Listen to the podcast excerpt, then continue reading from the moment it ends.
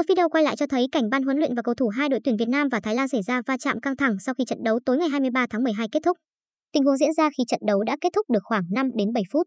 Đội hình chính của tuyển Việt Nam đã di chuyển vào đường hầm, chỉ còn lại ban huấn luyện và nhóm cầu thủ dự bị. Đúng lúc này, toàn đội Thái Lan di chuyển qua khu kỹ thuật của tuyển Việt Nam để cảm ơn khán giả nhà. Sau đó, tranh cãi xảy ra giữa đôi bên. Huấn luyện viên Park Hang-seo tỏ ra bức xúc còn các trợ lý tuyển Việt Nam đứng trước ông. Một trợ lý huấn luyện viên tuyển Thái Lan cũng không giữ được bình tĩnh, liên tục chỉ tay với vẻ mặt bức xúc về phía huấn luyện viên người Hàn Quốc.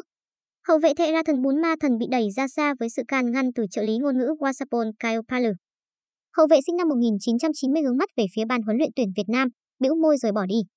Nhiều cầu thủ Thái Lan như Chanathip Songkrasin, Kawin thám sát chăn ăn, cùng thành viên ban huấn luyện tuyển Thái Lan ra dấu mong tất cả trấn tĩnh. Nhiều thành viên phía Việt Nam cũng có hành động tương tự và đề nghị tuyển Thái Lan đi nhanh rời khỏi trước khu kỹ thuật của tuyển Việt Nam.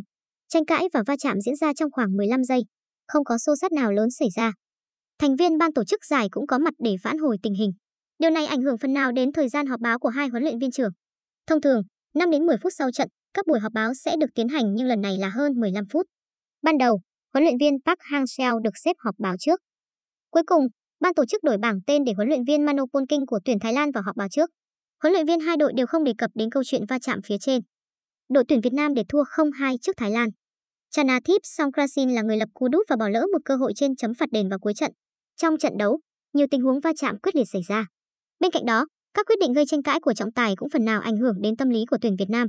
Đây là trận thua đầu tiên của tuyển Việt Nam dưới thời huấn luyện viên Park Hang-seo trước Thái Lan, đồng thời chấm dứt chuỗi 34 trận bất bại trước các đối thủ Đông Nam Á. Đội tuyển Thái Lan nắm giữ lợi thế lớn để vào chung kết. Tuyển Việt Nam bắt buộc phải chơi tấn công ở trận sau, tìm kiếm chiến thắng với cách biệt ít nhất hai bàn để nuôi hy vọng bảo vệ chức vô địch AFF Cup.